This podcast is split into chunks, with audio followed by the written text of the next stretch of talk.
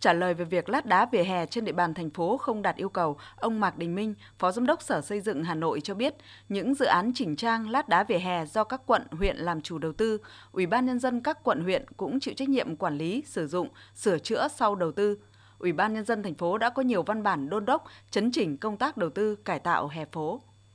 Trong năm 2022 thì Sở dựng đã kiểm tra đột xuất 7 cái dự án chỉnh trang hè phố trên địa bàn thành phố và thông qua cái công tác kiểm tra này ấy, chúng tôi phát hiện rất nhiều tồn tại. Giám đốc Sở Hà Nội đã ký một văn bản gửi cho các quận huyện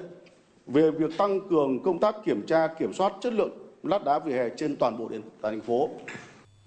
Liên quan đến tình trạng vi phạm trật tự xây dựng trên địa bàn quận Hoàng Mai, cụ thể là tại khu vực Hồ Đầm Bông, phường Định Công với thực trạng lấn chiếm xây dựng nhà cửa trái phép, ông Đỗ Thanh Tùng, Phó Chủ tịch Ủy ban nhân dân quận Hoàng Mai cho biết, đây là những tồn tại lịch sử từ khi thành lập quận Hoàng Mai đến nay. Theo giả soát, khu vực này có rất nhiều trường hợp vi phạm, là điểm nóng về quản lý đất đai, trật tự xây dựng. Trên cái khu vực mà cây xanh khu vực 1 này, 26 ha thì có 1042 trường hợp vi phạm. Những số lượng vi phạm rất là lớn. Trong đó thì có 192 cái giấy chứng nhận quyền sử dụng đất là cấp sai quy định. Nhưng riêng ở trong cái khu vực đầm bông là nằm 3,5 hecta thì là qua giả soát có 80 trường hợp là vi phạm về quản lý đất đai và trật tự xây dựng.